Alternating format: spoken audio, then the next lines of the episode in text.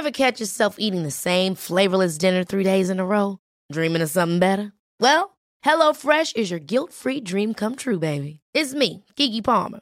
Let's wake up those taste buds with hot, juicy pecan-crusted chicken or garlic butter shrimp scampi. Mm. Hello Fresh.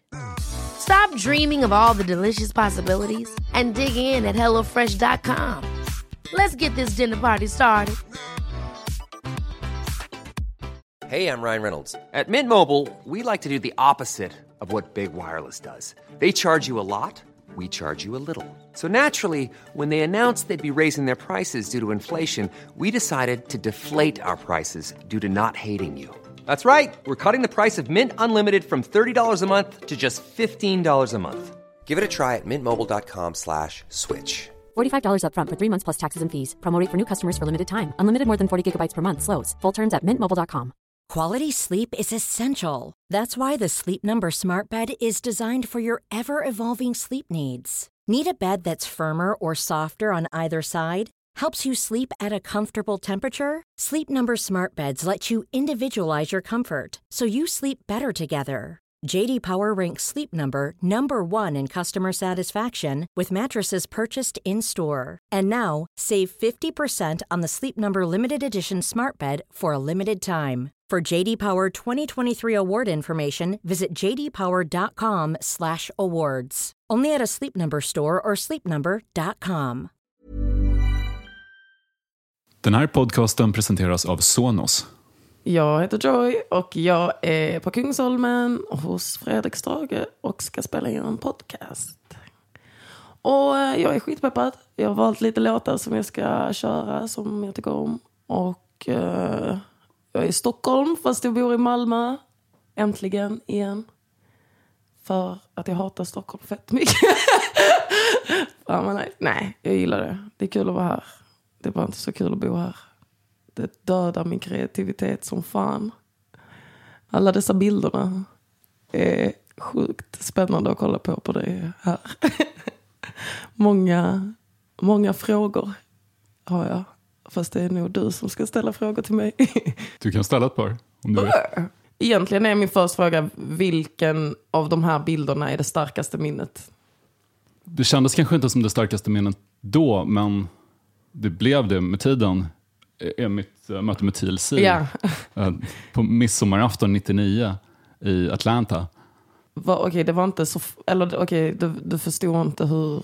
Jo, det var, det var en jättegrej. Mm. Fast sen när Eye dog i en Mm. bilolycka i Honduras så blev det så märkligt. Och hon var lite av min favorit Mm. i bandet. Och jag, min- jag minns hur hon fick en utskällning av deras manager.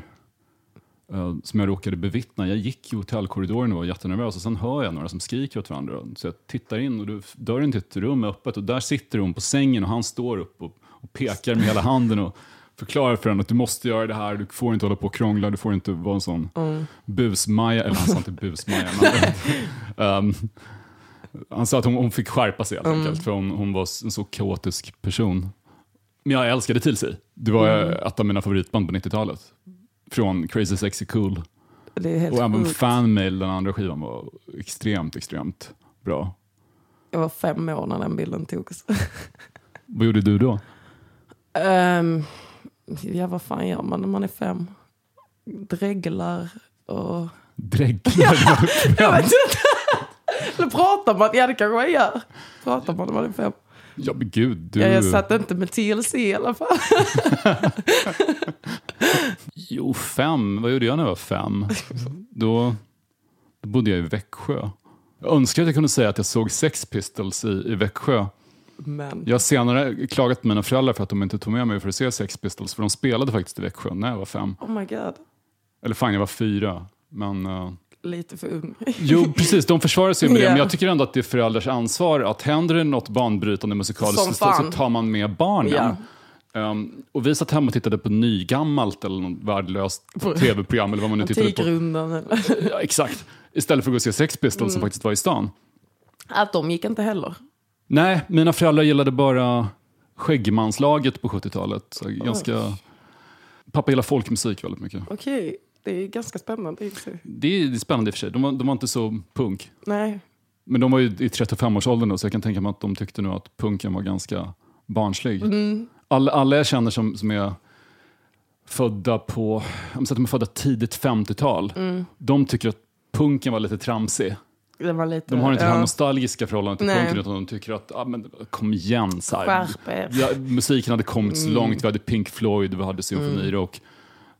Och sen kom de här idioterna med ostämda gitarrer och bara tramsade till det. Det, Ja, var, det var inte Ohygieniska. ohygieniska, precis. Det är väl det som är punk.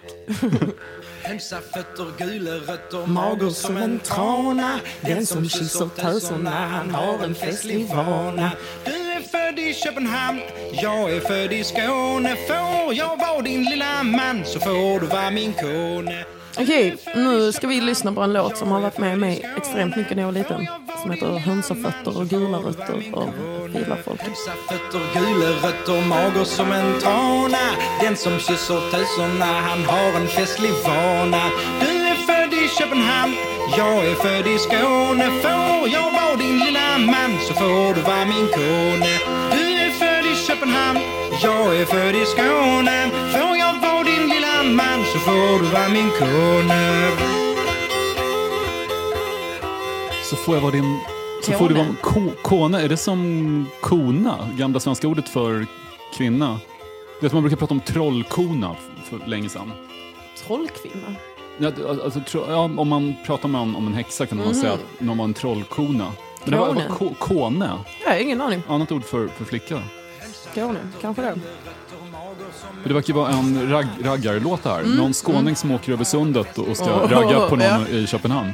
Alltså jag vet inte varför. Jag bara vet denna låten har bara stått mig nära alltid. Jag har alltid sjungit på den. Alltid. Jag vet inte. Mina föräldrar lärde mig den och sen har den bara varit nära mitt hjärta. Det var den första låten jag kom på skulle vara med. Den är verkligen urskånsk. Den, den representerar mig.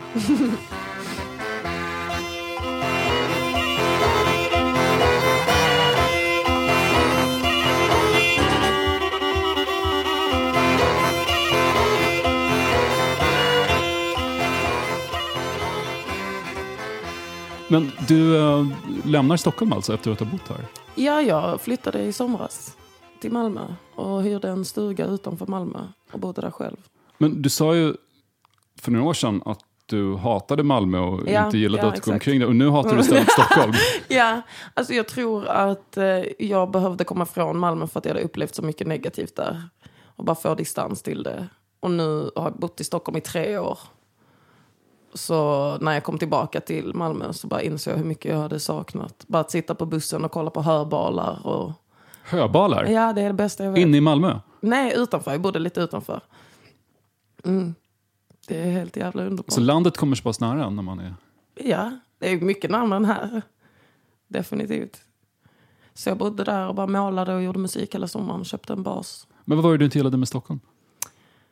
Mm, att det känns som att folk känner press och stress över helt fel anledningar. Över Va- hur de ser ut, vilka de umgås med, vilka ställen de är på. Ehm, det vill inte jag, det bryr jag mig inte om överhuvudtaget. Och här känns det också som att man blir lite mer utnyttjad över positionen man har och vem man är. Jag vill bara umgås med folk som bidrar med någonting kreativt framåt. Typ. Hur har du blivit utnyttjad då? Nej, men utnyttjad i form av att liksom vilja ha gratis inträde och öl och hänga med för att det kommer att vara massa kändisar där. Och, nej, nej, nej. och jag vet inte ens vad kändisar betyder längre. Men sånt har, bryr jag mig inte om. Jag skiter fullständigt i om nya Spybar har någon ny maträtt på menyn. Det är inte jag. Alltså det, ja, det ger mig ingenting. Men hur, hur ofta blir du stoppad på stan? Eh, I Stockholm, ofta. I Malmö, inte ofta. Konstigt nog. I Malmö är folk så här, jag bryr mig inte.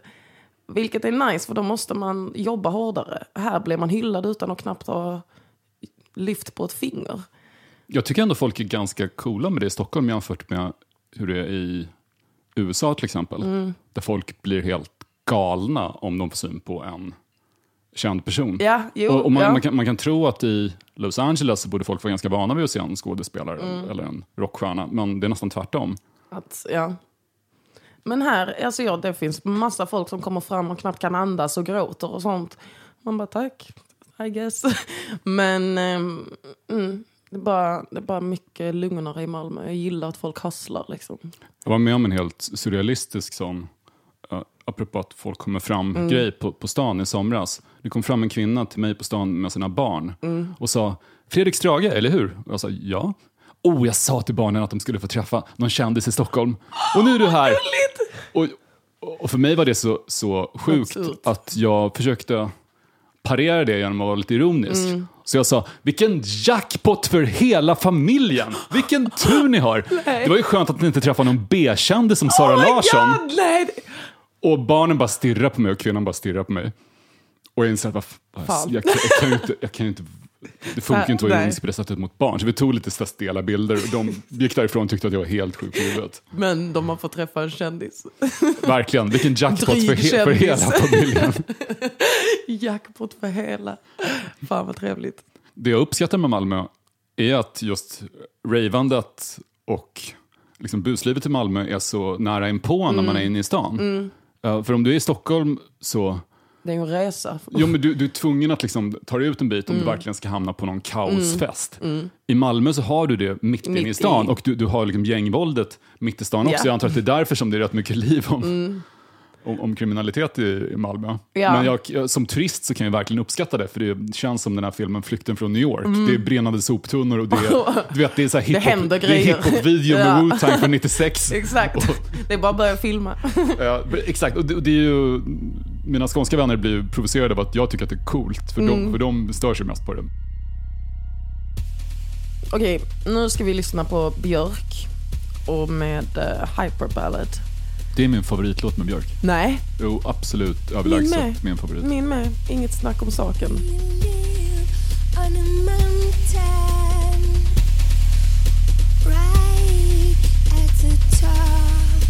this beautiful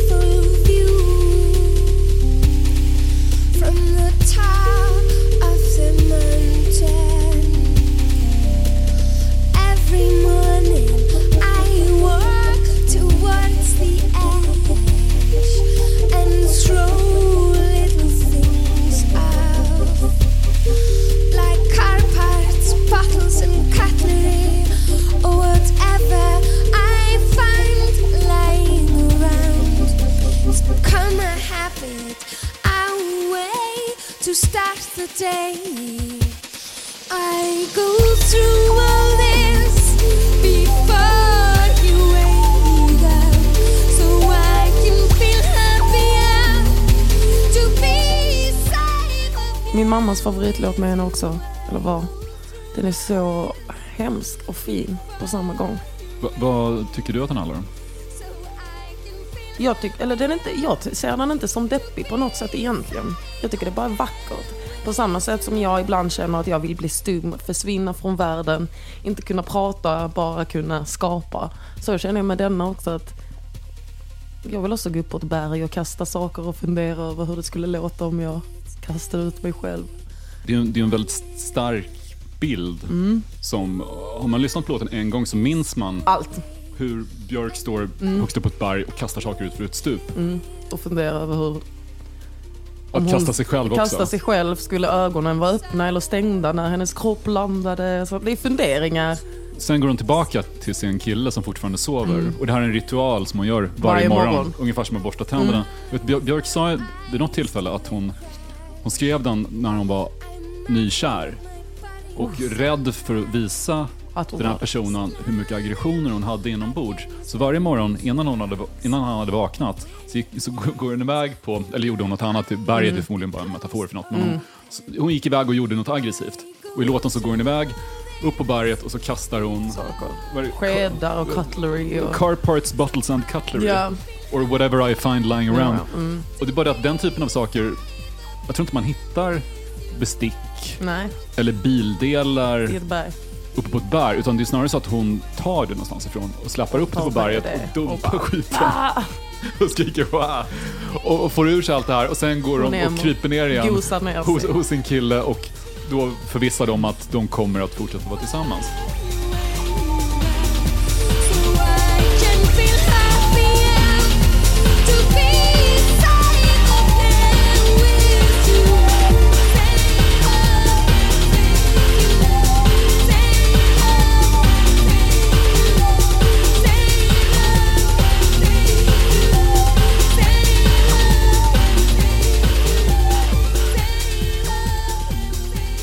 Var har du bott i Stockholm? Ehm, jag har bott i ett hus i Enskede och jag har bott i Bredäng. Jag har bott på Mariatorget och Hornstull. Jag hade hoppats att du skulle svara Östermalm, för du var ju med Frej Larsson och Simon Gärdenfors och ert eh, Ja. pi- Pizza Slice Crew på en lägenhetsvisning på Östermalm för Ja. ett par år sedan. Eh, Då ni ehm, hade fest under lägenhetsvisningen. Alltså, vi tog med oss TP, öl, började laga en omelett och chillade där. Om man ska köpa en lägenhet så vill man ju liksom kunna känna sig som hemma och vara bekväm i det. Vad hände? Ehm, de fick panik och det blev värsta civilkuraget och började liksom bli, veva, och, eller veva, nej men liksom blev lite stressade och arga och gick ihop och bad oss att dra. Vilket vi till sist gjorde. Vi var liksom inte hotfulla på något sätt. Och sen så, Vilka gick ihop? De, de andra de andra som var där och tittade. tittade på lägenheten plus ja, mäklaren? plus mäklaren. Och sen så blev mäklaren så förnärmad av det här att hon hörde av det, sig till eh, de som hade lägenheten. Och de bara, ah, men det är lugnt, de har inte förstört något, de har inte stulit något, allt är cool, det är bara kids som eh, vill ha kul. Men då eh, anmälde hon oss ändå, så jag och Frej var efterlysta förra året. För, för vad exakt? Um, intrång och grovt hemfridsbrott. Och allting filmades ju med dold kamera. Och det är inte intrång om... Alltså vi har filmat att de släppte in oss i lägenheten. Det var en öppen lägenhetsvisning. Finns att kolla på. Jag tittade på klippet då Frej säger till mäklaren ni skulle väl aldrig köpa en bil utan att provköra den? Och det är ju lite på skämt, men, men samtidigt finns det ju något allvarligt i det här. Mm. ja. För att köpa en lägenhet är den absolut största investeringen Absolut. du gör under hela ditt liv. Mm. Och för 14 miljoner. det kostade så mycket. Det kostar 14 miljoner. Och ändå så går du på kanske två visningar. Och bara, jag tar den. Precis. Ja. Du, du har ingen aning om hur det känns att, att leva Nej. där. Eller, eller att spela Trivial Pursuit eller att käka pizza exakt. där. Eller, eller ta en. Laga en omelett. Utan det, det, jag, jag kan tänka, om jag var mäklare skulle jag låta mig inspireras av det här och kanske erbjuda folk att ha fest i en lägenhet Ja, men under ordnade former. Ja, kanske så här. Istället för visning så kom och häng i två timmar för dig själv. Eller liksom bebo dig där i två timmar. Ja, men det är ju inte så att ni liksom rullade en spliff och spred graffiti på väggarna i vardagsrummet. Utan. Nej, inte denna gången. Men det har inte hänt någonting med Nej, ert grova hemfridsbrott? nej inte det. Sen gjorde ju de... Inte, inte det! Nej, men de gjorde ju så många andra sketcher i programmet. De byggde ju liksom en gaybar på Putins sommartomt. Eh, och det är ju lite grövre kanske. Vi ska lyssna på Tom Waits, Tom Waits. God's Away on Business. I'd sell your heart to the Trump man, baby, for a buck. For a buck. For someone to pull you out of that ditch, you're out of luck. You're out of luck. Ship is sinking. The ship is sinking. The ship is sinking. There's a leak, there's a leak in the boiler room. The poor, the lame, the blind. Who were the ones that we kept in charge? Killers, thieves, and warriors. God's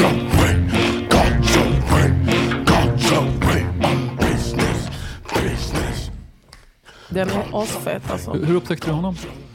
Eh, vi, den spelades i hemmet. Kom, jag vet inte om det var mamma eller pappa som spelade den mycket. Och sen blev det en grej med just den låten för min lilla syster var livrädd för den. Det gick inte att spela den utan att hon fick typ panik. Och så har bara det fastnat. Och jävligt fet titel. Jag älskar hans röst. Jag älskar han. Det finns en asfet film med honom som du borde se om du inte har gjort det. Wrist Cutters heter den. Är indie. Just det, folk tar livet av sig och kommer till himlen, eller? Nej, de, ja, de tar livet av sig för de är helt deppiga. Och sen eh, då hamnar de i en annan värld som är ännu deppigare. Och då är de rädda för att ta livet av sig igen för då är de rädda att de ska hamna i ännu deppigare värld. Så är det väl de, hur de som har tagit sitt liv överlever i en värld som är ännu sämre. Så den handlar om att det är ingen större poäng att ta livet Att av sig? ja. Ja, men jag, jag har funderat på det, det brukar min mamma säga, ap- apropå självmord, att Mm. vem, vem, vem vet att det blir bättre? verkligen. Ja, men om, om förhoppningsvis då, om man tar livet av sig så upphör man bara att existera. Men det vore ju faktiskt ett otroligt nerköp Ja, helvete. reinkarneras som snigel eller Ja, ja. någonting. Ja, Eller hamna i helvetet Ja, ja. om det visar sig att allt sånt där stämmer. fan.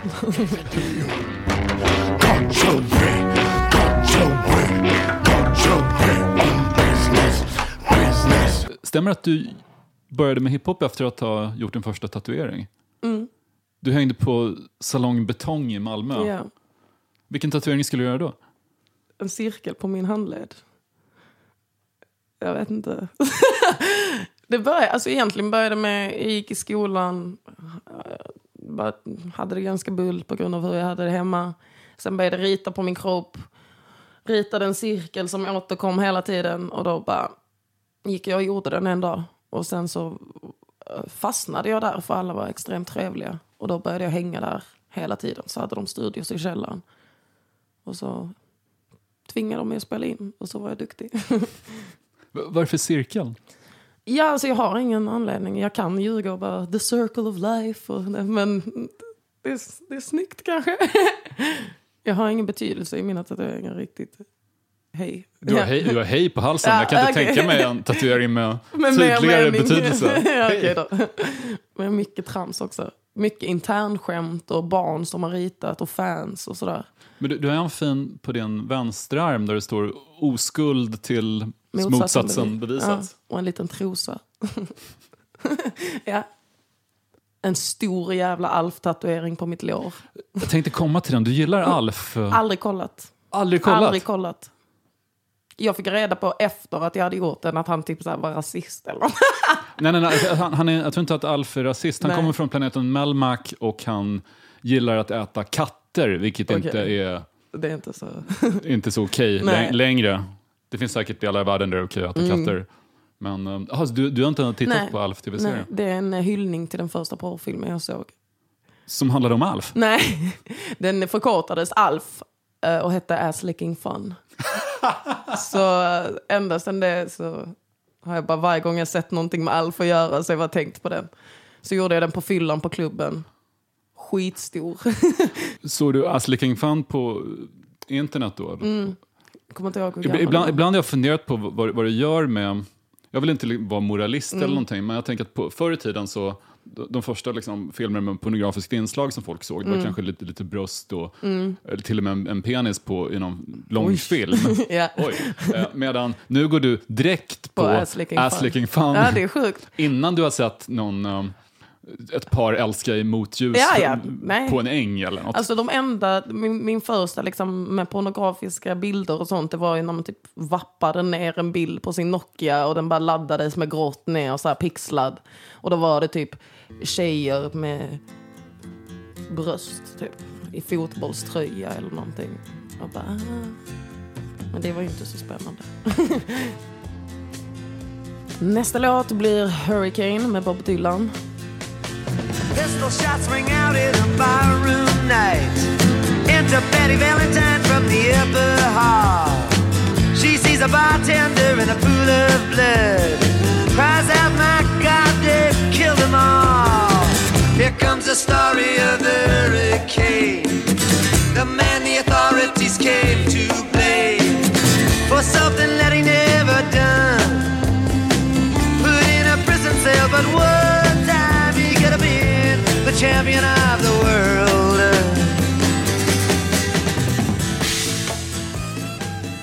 Och du gillar inte Bob Dylan, men du älskar denna låten. ja. Samma här. Detta kan vara en av de fetaste låtarna som jag vet.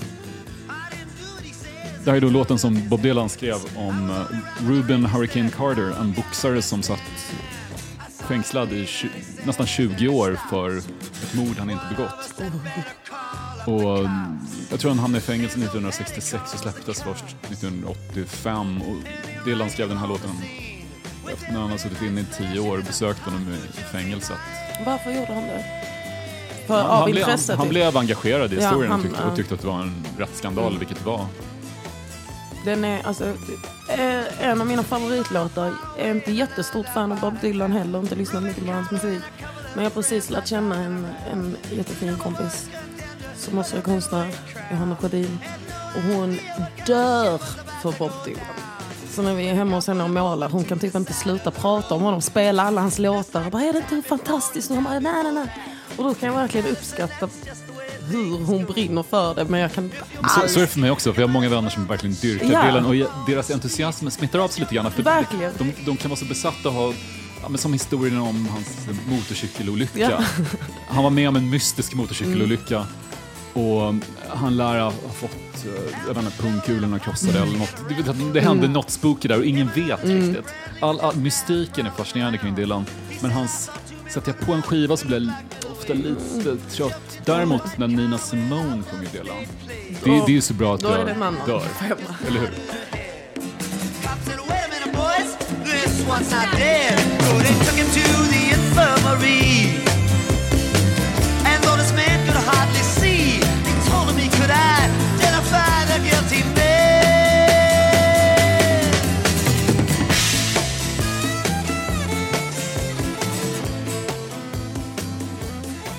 växte upp i en liten ort som heter Stehag Mm. utanför Eslöv. En by, Det är en by, hur många bor där? tusen. Tusen pers. Mm. Vi var de enda mörka i byn tror jag. Hur funkar det? Alltså det var ingenting jag märkte eller tänkte på då eftersom den, jag började ettan där. Och, och, alltså nu när jag tänker tillbaka på att eh, ingen ville hålla min hand när vi gjorde namnlekar i skolan för jag hade aphänder. Då förstår jag ju tyngden i det. Men att vara så liten och inte liksom... Då, då så, jag fattade inte riktigt. Nu minns du att det var så här, Ku Klux Klan brände, Ja, brände kors i er trädgård. Men just det, det Just där det. ja. Det var inget Lucia-tåg. Det var... Det var, nej men det, vi fick hotbrev och sånt. Folk hade klippt ut liksom bokstäver från tidningen, klistrat ihop att vi måste flytta och, och hållit på med det. Men eh, därför tycker jag det är extra nice nu att eh, någon har varit en jävla king och skrivit in mitt namn som känd profil från Stehag på Wikipedia. Så att eh, det går bra nu. Men ingen ville hålla din hand när ni hade namnlekar. Mm. ja, för jag hade aphänder. Och då var det för att de var jävligt håriga, inget annat. Nej. nej. Men det, det är ändå deppigt att, eh, att, eh, eller att hudfärg ska spela sån roll. Mm. Det, det är inte som att... Menar, det är dina morföräldrar Mm. som kommer från Sydafrika. Eh, Du är alltså tredje generationens invandrare, ja. Mm. om man ska använda det begreppet. Och ändå, Och så, ändå så, så exkluderad. blir, det- blir det bråk. Mm, men alltså det är också så sjukt. Jag har aldrig liksom utsatts för den här mörka kulturen. För att jag har bott så och jag har haft en vit pappa som har nästan försökt att dra ner på den typ. Jag har aldrig haft utrymme för det. Det är först för några år sedan som jag började få svarta kompisar och förstod att jag hade ett behov av det utloppet också. Um, och det känns skitbra. Men då förstår man också hur dark det har varit tidigare när man har en jämförelse nu. Jag, jag kan inte låta bli att tänka på, vad, vad beror det på att, att Skåne är så... Rasistiskt. Ja, även om man backar tillbaka i historien så det är där nazisterna Mm. hade sitt starkaste fäste i, i Sverige. Är det någon typ av alltså, autonom bondekultur? Att, Jag vet fan. Alltså, det är, finns ju en myt om att bönder inte är lika intellektuella, typ. Eh, och tyvärr känns det lite så. Alltså, om, man, om man kommer från ett sånt litet ställe och inte har planer på att ta sig ut då förstår jag att man inte blir smartare om du bara vet det som folk har sagt till dig och inte är intresserad av att ta dig ut i riktiga världen. men sa, samtidigt om du är uppe i Norrland så har du bondbyar Jo, där. det är du vet, sant. de, de, det kanske är några flyktingar som är utvisningshotade Mm. och hela bondebyn går ihop och gömmer dem. Ja, Du har ett sånt enormt civilkurage må- många små orter ute Mm. i Sverige, men det är något i Skåne som är fucked up. Vad fan är det? Ja, och, och, men samtidigt får man ju tänka på att, och det är ju paradoxala, alla de här människorna som beskriver sig själva som Sverigevänner eller Sverigedemokrater, Mm. de är faktiskt inte assimilerade med Sverige. De, de är ju inte integrerade på riktigt Nej. i den svenska kulturen. Nej. Och det är det som är problemet. Mm. Att Skåne är inte, har inte alltid varit en del av Sverige heller. Nej. Utan Skånepartiet som fanns för, för väldigt länge sedan, innan, före Sverigedemokraterna tror jag, Mm. var ju um, extremt främlingsfientligt. Och samtidigt som man har den här superliberala sköna Malmökulturen. som Ja, alltså annorlunda. jag är ju Eller Lundakulturen också. Skåne-representatör. Eh, det var så fett. I somras gjorde jag en photoshoot bara med lite polare. Eh, helt gratis och allting. Jag, bara, jag tycker vi ska, jag, jag vill höja Skåne. Jag vill ha flaggan i högsta hugg. Jag ska ha håret som en midsommarkrans. Och, liksom. och så gjorde vi det. Och sen så bara tog Vogue bilderna och släppte dem typ. Så jäkla fett. Men det är också tråkigt att om Och sen brände Ku Klux Klan Ja. kors i det. det är ju tråkigt att så här känna att man representerar någonting som är jävligt uh, wack ändå. Men du har inte utsatts för, för mycket rasism för att du är skåning? Nej, alltså det är ju ganska tröttsamt att folk ska imitera ens dialekt. Liksom, men det är, väl, det är väl mest det. Jag tänkte spela upp en astung svensk hiphop-låt på min Sonos anläggning. Yay! Ingen Aladdin, anden i lampan arabi. Min araba är svart magi, het hel Wasabi, wahabi, Osama bin Laden Salem Alakim Eller kum, eller vad det kan Fucking it, team boy. Kommit någonstans, hej då till dem. Bombo ja, fått en chans. Känns som att jag tagit den och det går för snabbt. Rullar runt i något svart, åker fort, de åker fast. Kunnat denna skiten första gången jag såg stocker Boy, går Paolo på dig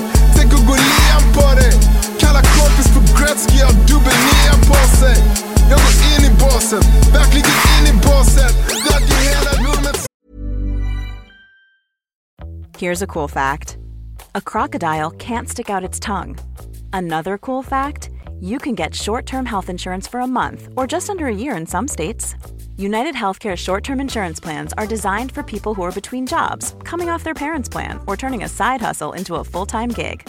Underwritten by Golden Rule Insurance Company, they offer flexible, budget friendly coverage with access to a nationwide network of doctors and hospitals. Get more cool facts about United Healthcare short term plans at uh1.com. Quality sleep is essential. That's why the Sleep Number Smart Bed is designed for your ever evolving sleep needs. Need a bed that's firmer or softer on either side? Helps you sleep at a comfortable temperature? Sleep Number Smart Beds let you individualize your comfort so you sleep better together. JD Power ranks Sleep Number number 1 in customer satisfaction with mattresses purchased in-store. And now, save 50% on the Sleep Number limited edition Smart Bed for a limited time. For JD Power 2023 award information, visit jdpower.com/awards. Only at a Sleep Number store or sleepnumber.com.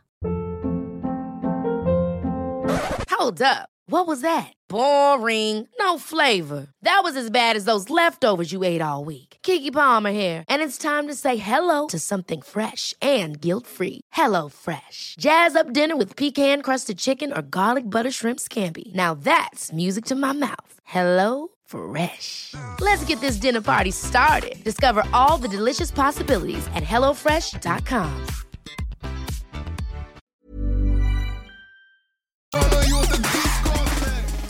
Jackas Oprah, och du skrev din första svenska text till Du den kan här. allting. ja, det gjorde jag.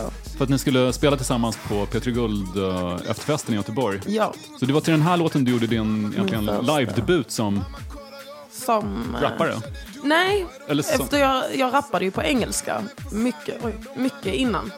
Men det här var den första svenska versen jag någonsin skrev som han tvingade mig att göra. Och det payade ju sig off väldigt bra. Eh, Finns den med på någon Nej, remix? ingen inspelning alls. Hur gick den? Och jag försöker ihåg, komma ihåg. Eh, Joy Mbata bitch med Jacke vid min sida. Hans mamma kollar Oprah medan min doktor fillar. Så börjar den. Fan, Jacke är fet. Jag saknar honom ibland. I gamet eller vad man ska säga. Pratar med honom ibland när jag är i Malmö. Men jag hade velat höra honom mer. Han är en av mina absoluta svenska favoritrappare. Jag minns när jag hörde hans röst första gången. Jag fattade ingenting av hans grötiga skånska. Men hans röst är är ju magisk. Det blir lite som, som en Method Man. Method Man är kanske Mm. inte den, den bästa Bästa. tekniska rapparen, men han är min absoluta favorit. Mm. Bara för att han har, Han har en egen... han slår an någon, någon, någon ton Mm. som är så perfekt. Och Jacke har det där. Hej, mitt lag är som Brick Squad, vi kommer från ingenting bra. Min crew chillar som stumpfilmer Svaga sällan på tilltal. Jag tillbaks, jag förbi. Ni försvann, ni finns var Jag här för sig, du fastnar med det. Jag stack bara, ni fick boll Din morfar är den sydafrikanska konstnären Azaria Mbata som är väldigt känd och har, har ställt ut över hela världen. Mm. Bland annat på Modern Museum of Art i New York och uh, runt om i Europa. Mm. Och kom till Sverige i slutet av 60-talet för att studera Mm. eller för att... Ja, eh, konstskola, jag vet inte vilken. Han är asgrym, verkligen. Jag har ju aldrig haft eh, jättenära relation till honom. Men nu mer och mer har jag börjat liksom få hans hjälp och, i saker och ting i det kreativa, vilket känns asfett. För du gör ju också konst, du säljer konstverk. Mm, tydligen. Facebook. Eller, Ja. Du har sålt ett par tavlor i alla fall. Ja. Ehm, det är något jag alltid har tyckt är kul, men inte lagt så mycket tid på. Nu gör jag det och det går skitbra.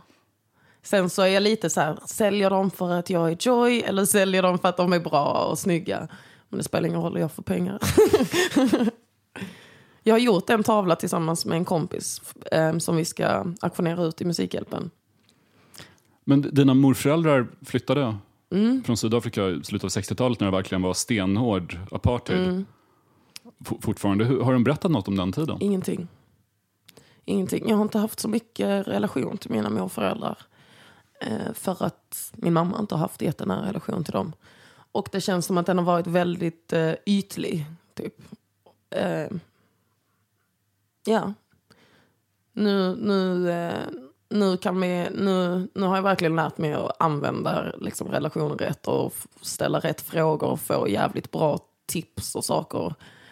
Ehm, men jag är inte jätteintresserad av att gräva i dåtiden. Typ. Om inte det leder till någonting positivt framåt.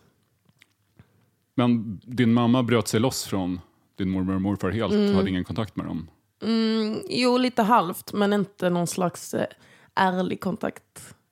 De, de visste inte ens om när det började gå liksom, neråt för mamma och hon gick in i sitt missbruk och allt hade de ingen aning om på flera år. Och till och med nu blundar de fortfarande för det. Så jag har haft lite svårt att ta vår relation på allvar när den inte kan ha något djup typ. Så nu är det, har det varit mer att eh, trevligt för dem att jag kommer ner och hälsar på. Och sen så får jag lite plus på det också eftersom jag lär mig lite roliga prylar. Och jag har faktiskt inte läst min morfars böcker än för han har alltid sagt att jag är för ung. Men han ska släppa en nu till hösten, eller till vintern. Vad har han skrivit böcker om? Jag tror om hans liv. Men han har alltid sagt att när du är vuxen får du läsa dem. Nu tycker jag att jag är vuxen. så nu är det väl dags. V- vad gjorde din mormor då? Han Hon konst- vävde. Hon vävde? Ja, så hon gjorde också konst. Och gjorde massa mattor och, och sådär, tavlor. Och vad, pysslade din mamma med? Ja du, när hon var ung så var hon skådis och modell. Och eh, sen så började hon jobba inom rehabilitering och på ålderdomshem och lite sånt där. Skådis i, i filmer då, eller på tv? Eller? Ingen aning. Alltså där var när hon var 20 kanske, i min ålder. Så vi får hoppas att jag inte går samma bana och börjar jobba med äldre. De fortsätter. Du gör redan det med alla hiphop-gubbar som true, true. Eller hur? ja, jag tar redan hand om äldre. Ja. Dementa jäklar. Din, din pappa då? Vilken Alltså, bakgrund hade han? Eh, Min pappa, min biologiska pappa och mamma lämnade varandra när jag var tre. Och min lilla syster var ett. Och eh, sen dess har jag inte pratat med honom. Eller jo, när jag var 15. Sen träffade mamma en ny, som är mina yngre syskons pappa. Och när jag var 15 och allt började gå dåligt hemma så tog han sina blodsbarn och lämnade mig och Olivia. Och då började vi få lite kontakt med vår biologiska pappa. För vi hade det jobbigt hemma, han hade hört av sig. Så tänkte vi, ja men vad har vi att förlora på det här? Så vi började träffa honom. Sen så gick det ett år. Och sen gick mamma bort. Och då skrev han bara, jag beklagar sorgen. Sen har han inte hört av sig sen dess. Han har typ ringt min lilla syster några gånger på Facetime på natten och bara, dags att ses snart typ. Men eh, nej, det är det verkligen inte. Så han, men han, är, han var ju hiphoppare och graffare typ. När han var ung också. Är det sant? Ja, vad jag har fått höra. Men du känner ingen behov av att dra ut och, och bonda lite och spraya Absolut lite, inte. lite väggar med honom? Absolut inte. Han har redan sabbat den chansen. Vi umgicks i ett år och sen... Alltså, man, att vara förälder, man kan inte komma in och ut liksom. Det går inte så. Antingen så gör man det eller så skiter man i. Hakuna Matata. Det är ord som är bra. Här är en annan låt som du har um, inspirerats av, tror jag i alla fall. Inga bekymmer, man är lycklig var dag.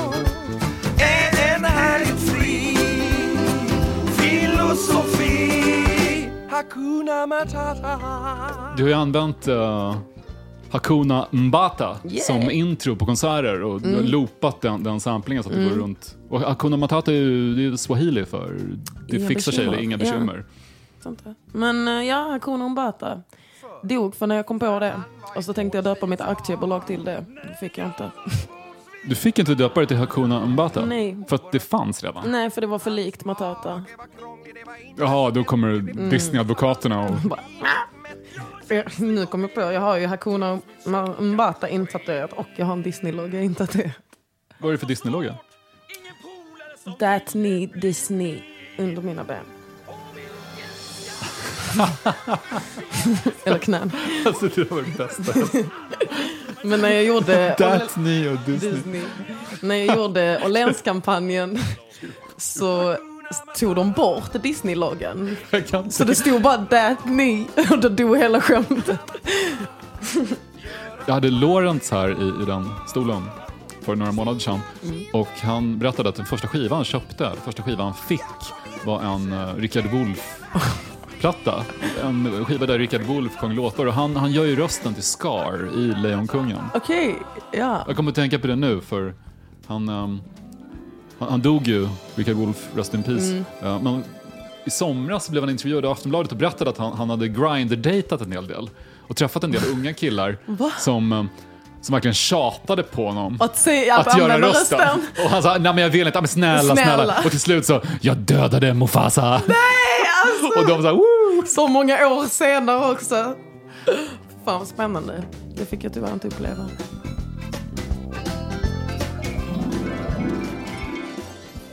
Introt till din EP Inte god men Gud så läser du upp en kort dikt om att du är Jesus och, och djävulen på samma gång. Och du avslutar den med Om djävulen finns vill jag tro att han är god, i alla fall mot mig, för vi är samma, förlåt mamma. Mm. Bad du om ursäkt för att din mamma var religiös? Nej, kanske för att eh, jag jämför mig själv med djävulen och i slutändan är jag en avbild av min mamma. När, jag, när jag tittat på din eh, morfars konstverk så är det väldigt, väldigt mycket bibliska motiv. Mm. Och han, han har sagt i flera intervjuer att hans ambition är att eh, göra Bibeln mer afrikansk. Eller han, han för samman bibliska motiv med zulukonst. För att han, han har släktband i, hos, Mm. eh, zulufolket i, i Sydafrika. Men din mamma var inte väldigt hårt hållen religiöst hemma? Och så Nej, också? absolut Nej. inte.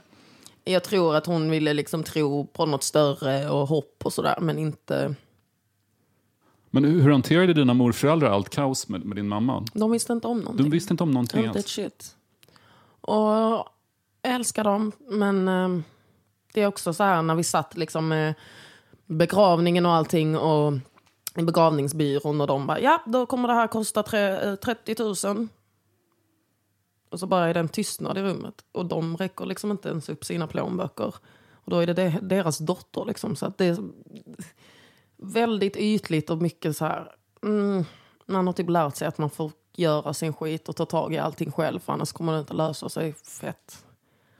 Men stor respekt för vad de har gjort och gör. Vad dog din mamma av? Mm, alkohol och tabletter. Hon tog sitt liv. Hur gammal var hon då? 42. Tror jag. Och det, det här är en liksom debatt i familjen som, eller familjen, men som vi ibland prat, eller har tagit upp liksom att en annan säger hon tog inte alls sitt liv. Men om man super så stenhårt så mycket varje dag under lång tid och tar starka mediciner. Jag hittade avskedsbrev från henne i typ två år fram tills att det hände. Så att jag ser det så. Man vet ju att det inte kommer leda till något gott. Och eh, den, jag hitt, det fanns en lapp på bordet framför henne där det stod du är så vacker och så äls. Eh, och då var det att hon hade försökt avsluta meningen men kunde inte göra det innan hon avslutade sitt liv. Men då hamnade hon i koma i en vecka efter det. Så då, var, då blev det till sist antingen så kan hon kanske överleva som en grönsak som ni kommer behöva ta hand om för resten av era liv. Eller så stoppar vi. Och sen skrev du låten Mm, Du är så. vacker och så else baserad på avskedsbrevet. Mm. Det, det var inget avskedsbrev. Det, det var nog bara att hon försökte intala sig själv att hon var så vacker och så älskad. Men kunde inte avsluta Alltså hon skrev till sig själv. Mm, jag tror det. För det står bara du är så vacker och els och så els. Jag ska fråga dig om, om else var, var slang för älskvärd. Att Nej, var, älskad. Bara, bara att meningen inte avslut. Den omslaget till låten är den riktiga lappen. Men hur, hur har, har du hanterat något sånt där? Ja, det är bara att göra det. Alltså, jag, jag sa hej då till min mamma typ ett år innan hon gick bort fysiskt för att hon hade redan försvunnit totalt psykiskt. Och jag insåg att jag kan inte hjälpa någon som inte är beredd att hjälpa sig själv. Och jag måste avsluta mina studier och försöka komma framåt. Så det gjorde jag. Ehm, men eh, ja, alltså hade jag inte haft mina systrar så hade jag nog aldrig brytt mig om att försöka klara mig. Faktiskt. Men jag har aldrig varit någon som ger upp heller. Det är fascinerande att du verkar så glad. Jag är ofta. det. Ja, jag Du är- är väldigt brutala låtar och du, du har en väldigt hård framtoning men du verkar faktiskt ha genuint uh, happy-go-lucky väldigt Ja. ofta. heter Joy. Nej men jag är det och det, det är jättehemskt att säga men när hon gick bort det var, alltså, det var väldigt befriande på något sätt. För den stressen och oron som man kände varje dag av att inte veta om man skulle få det där samtalet eller om hon skulle hittas blodig på gatan ännu en gång. Liksom det, det mådde man inte alls bra av det höll på att döda en inombords själv. Och jag är extremt glad. Jag har bara mycket mörka erfarenheter som jag vill prata om. Men när du tvingades bo ensam då när du var 15, stämmer det här att du var tvungen att bryta snabbnudlarna i två delar för att få det att räcka Ja. till både lunch och Ja. middag? Då är det ju verkligen hårda tider när man bryter Det, av alltså, det, snabbnudlarna. gjorde jag, det gjorde jag när jag var 17, 18. När jag gick gymnasiet. Och det värsta som fanns var ju helger och lov. För då visste man att man inte skulle få någon mat. Eftersom skolan var stängd. Ja, det är harsh. Och nej, någon gång i skolan fick jag en utskällning för att jag hade stulit bröd. Och det var också så jävla skämmigt. Om någon stjäl bröd så förstår du väl att det liksom... Det kanske är för den är hungrig. Det är ju inte för att vara störig på något Det, sätt. det låter ju nästan... eh, Det låter inte som, som Sverige på 2010-talet, det låter som Oliver Twist Ja, och Charles ja, Dickens. ja. Att någon står med, med soppskålen och vill ha lite Ja, men- mer och, och får en utskällning Mm. på, på barnhemmet. Jag berättade ju inte för folk heller. Det var en enorm skam att ha bott i en familj med sju pers på en, mitt i stan i en lägenhet på 200 kvadratmeter till att nästa dag ha en missbrukare, psykiskt sjuk mamma, ens pappa har lämnat en, bo själv. Det, det skryter man gärna inte om. Men det är i alla fall en ganska hiphop i bakgrund. Du kan Mm. jämföra dig själv med, Mm. med Men alltså det är också det som är så... DMX, alltså, Ja. en person som verkligen har, har levt på botten. Mm. Och, ja, men jag skulle tro att, att DMX eller um, Old Dirty Bastard vid något tillfälle har, Har har brutit, brutit ett nudelpaket. För att, Ja, ja. Men det är också så äckligt att då min styvpappa som lämnade oss har sagt det till mig. Ja, nu har du i alla fall något att rappa om. Man bara, alltså du, ta inte, ta inte heder nu för att det är inte tack vare dig för att du lämnade mig som jag har kommit hit. Halt, här får ingen passera Här kommer ingen förbi Okej, här är Ebba Gröns Die Mauer som du tolkade i uh, Ebbots ark. Mm. Världens fetaste låt. Över taggtråden såg jag min livskamrat Susanne stod gestikulera jag har gått där i 20 år snart. Men med en kompis det är det svårt att diskutera. Jag gick långsamt hemåt, hemåt den kvällen. Skulle jag få se dig igen? Hjärnan värkte hjärtat värkte. Skulle jag bli hel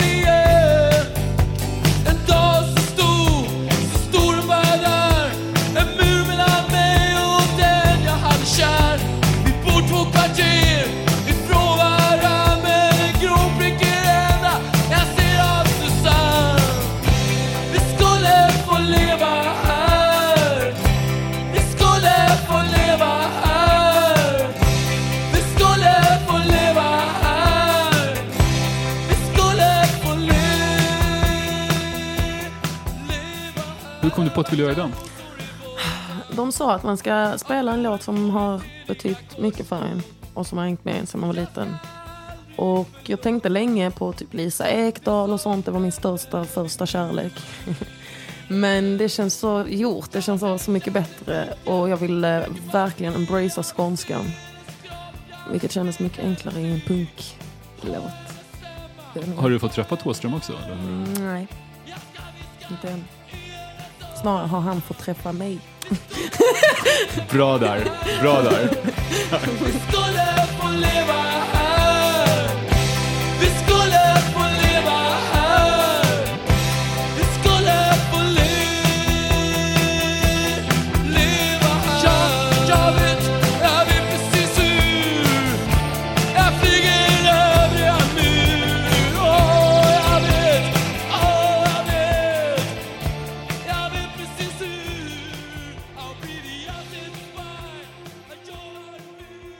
Här är en artist som du precis har fått mig att upptäcka som jag har blivit lite besatt av. The roll roller. Yeah,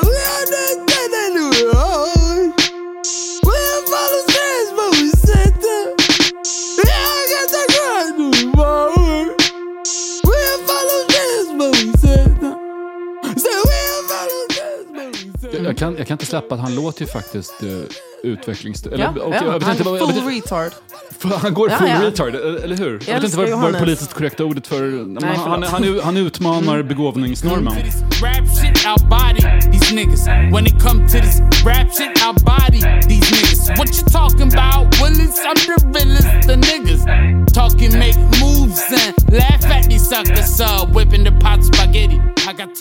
Men ja, det är det jag älskar med Johannes, att han skiter i.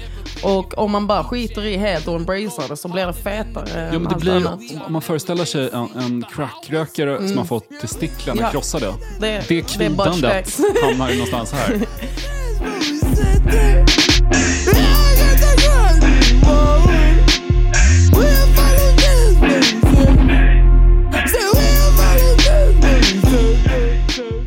Du borde kolla på i hans klipp från East FM. Det är verkligen 50-50. Antingen älskar man honom eller så bashar folket det totalt. Du menar liveklippet? Mm. Jag älskar det. Jag, jag, Mm, jag eller- tittade på det häromdagen. För du delade den här Mm. låten på Facebook Mm. och ehm, han, han, hans röst är fascinerande. Mm. I can see how you couldn't tell. These frauds up to no good. Listen, man, ain't no fairy tale. Uh, yeah, what you predict right Jag läste en intervju med dig när du blev lite besvärad av en journalist som påminde dig om att du hade vrålat på Bråvallafestivalen. Så här svettig blir jag bara när jag knullar. Ja. Vilket är fantastiskt mellansnack. Ja.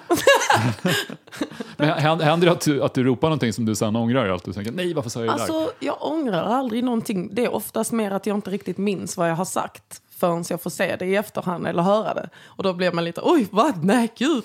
Men det jag ångrar absolut ingenting. Jag har sagt så mycket dumma saker på scen. Men det, det, är mitt, det är mitt hem, därför jag gör vad jag vill. Det är bara för er att lyssna och gillar ni inte det så får det gå. Ja. På en spelning så fick du syn på någon i publiken som hade mobbat dig i skolan. Mm, mm. Hur kändes det? Jättejobbigt. Jättejobbigt. Alltså, ma- man vill ju och önskar att man i den situationen bara, vad fan gör du här? Gå, alltså i micken liksom. Men jag blev bara så ställd och bara slungades tillbaka till dåtiden av den perioden när jag blev mobbad. Och då blev jag också så här, om det här är ditt sätt att be om ursäkt på, är det fett konstigt. Tror du att han eller hon visste att det var du? Ja, men jag är inte helt säker på om de visste eller förstått hur grovt det påverkade mig. Jag vet Va- inte va- om de vad- skulle vad säga gjorde de att då, det? Jag vet inte ens om de skulle kalla det mobbning typ. Mm, Slog med böcker i mitt huvud. Eh, Det är väl i allra högsta grad Ja. mobbning att slå någon i huvudet med en Väntade bok. vid mitt skåp i skolan, hade köpt gräddbullar i kaféet och tryckte dem i mitt, mitt ansikte. Eh, ja. Jag var ju plugghäst också, så att easy target. Du var plugghäst innan du blev gangster. att ja, jag hade näst bäst betyg på, när jag gick åttan och nian på skolan. Och jag är extremt duktig. Det var bara att när det gick knas hemma så är man inte jättesugen eller där att vilja sätta sig vid skolböckerna. Jag gick natur, biomedicin, bioteknik i ettan. Som jag sen fick byta till samhälle. Jag är bara glad att jag gick ut, även om jag inte har fullständigt betyg. Vi har pratat mycket om Sydafrika här idag. Vad sägs om att vi lyssnar på lite sydafrikansk rap? Här är Dians låt med Fatty Boom Boom.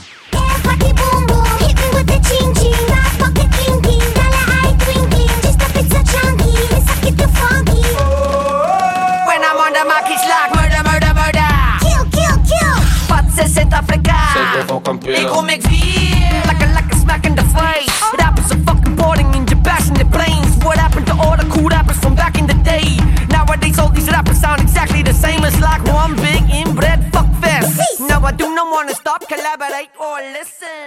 Det var här de pikade, i den Mm, här som låten fan. tycker jag. Den, den är oöverträffad. Mm. Sån vansinnig dansgolvsdänga. Men du har rätt i det, de, de har blivit lite... Jag tycker för mycket techno ibland. För mycket, jag älskar techno men ja, jag håller med där för att de har redan satt sitt sound. Vilket är asfett. De behöver liksom inte gå utanför det för att tillfredsställa folk för vad de lyssnar på nu. De har sitt eget, det räcker. Det känns som att de försöker gå in i lite house och techno för att det är det som funkar nu. Men det blir eh, lite platt. Jag tycker de under, underskattade som rappare också. Fram, framförallt uh, hon, Jolandi. Jolandi. Alltså det tempot Mm. och sen att hon... De låter som Piff, piff och Puff. Mm. Mm, Och det, och det är väldigt sympatiskt just med speedad Piff och Puff-rap när så mycket annan rap är så otroligt liksom, dåsig Mm. av kodinhaltig hostmedicin. Att, och jag älskade det i början. Men nu är nu, det... ja, men nu, nu har det gått Nu snart, snart, snart 20 år sedan folk Ja. började dricka hostmedicin Ja. på allvar. Och det är fortfarande det är så sluddrigt. Mm. Och, och så plus att det är så autotunat ibland att jag blir lite Ja. trött på det också.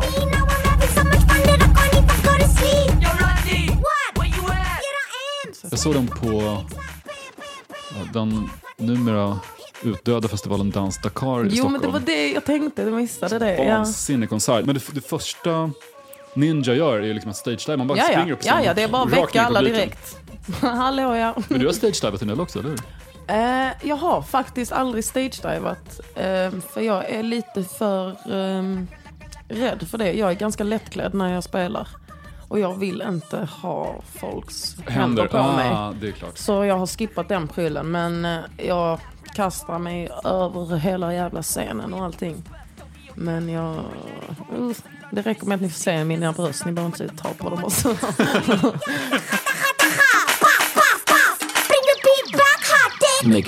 Du gjorde Sveriges EM-låt, Mm. eh, Mitt team, tillsammans med Frej för ett par år sedan. Är, du fotbollsintresserad alls? Nej.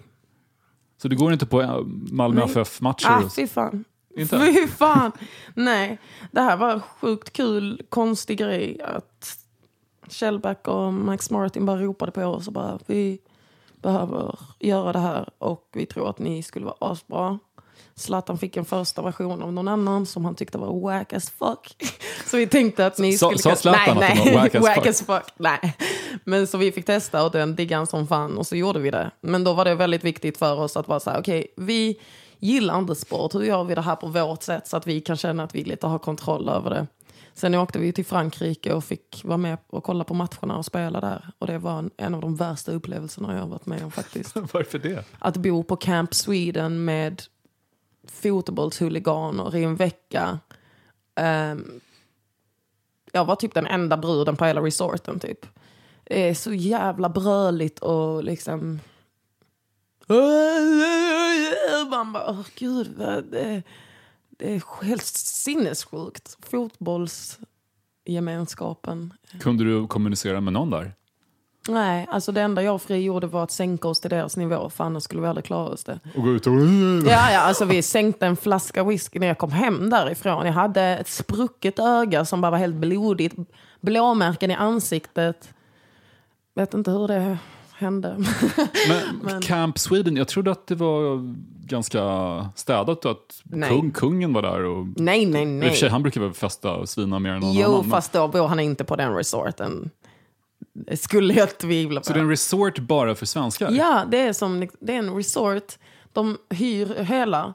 Och sen så stänger de ner allting som har med Frankrike att göra. Alla franska restauranger och sånt i resorten stryks. Och så säljer de entrecote med pommes. Och det är, liksom, det är helt fruktansvärt. Och så får man en slags matbiljett och alla bara super. Vi träffade typ Soran Ismail där. Och man bara, oj shit, du är här på riktigt. du är här frivilligt liksom. Eh, men det var dark. Vi filmade en eh, alternativ musikvideo där. Som vi inte släppte än. För att det var så dark. Vad händer i den? Alltså en kille typ dog. Vi fick pumpa igång hans hjärta. Folk pissar i poolen och spyr och slåss. Och... Ja, ja, ja. ja. Jag klarade mig bara för att jag hade fri. Hur, hur var de två att jobba med då? Max Martin och Kjellback? Alltså Johan har vi känt sen innan Kjellback. Ehm, så han är asgrym och har hängt mycket med honom. Och Max Martin var fett intressant och trevligt också att vara hemma hos honom och bara hänga med landslaget och se Var bor han någonstans? Oj, jag kommer inte ihåg men jag kanske inte ska säga det hela. Men är det här utanför stan? Det var, vi var i Stockholm. Nu var i Stockholm. Mm. För vet, han, jag har en kompis som sålde sitt hus till Max Martin för Oj jävlar. några år sedan. Ute i Hillesög. Utåt, um, Han har säkert några stycken. precis, han har säkert- hur, hur såg det ut då? Det var asnice. Vi var ute i trädgården och hängde med hela landslaget och körde igenom låten och peppade igång inför VM. Och de fick gå in och spela in på lite på låten också. Och jag såg Justin Timberlake genom fönstret. Jag bara, "Äh!" Han var där på samma fest. Nej, han var där och skulle spela in parallellt på något sätt. Ah, hur kompletterar man varandra om man är samma? Två själar, ren känsla, tvillingar. Vi hör ihop med varandra. Vi är skadade, men vad gör väl det? Kärlek är helande. Fredrik, jag ska faktiskt på möte. Hur tråkigt den låter. Det låter astråkigt. Mm. Du borde bara hänga kvar här. Okej, då gör jag det. Har du en säng jag kan låna över natten? Du kan sova i det här rummet tror jag. Vi, um? Tack för att du kom hit. Tack som fan själv. Får man kärleken tåla? Den här podcasten producerades av Lejon Media i samarbete med Sonos. Producent var Daniel Bäckström och Joy Mbata var hemma hos Drage. Får man kärleken tåla? Och det visste vi båda.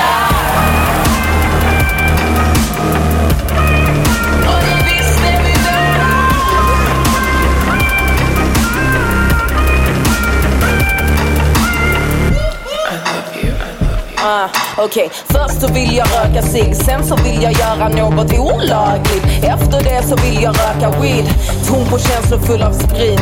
Det blir lätt så när man gör konst och man är känslig. Solen bländar mig, men du gör mig blind. Ser ingen annan man för jag är din, är du min? Vill ha dig för mig själv, du är min berusning. Kan inte du och jag bli vi? Låt oss satsa på evigheten baby.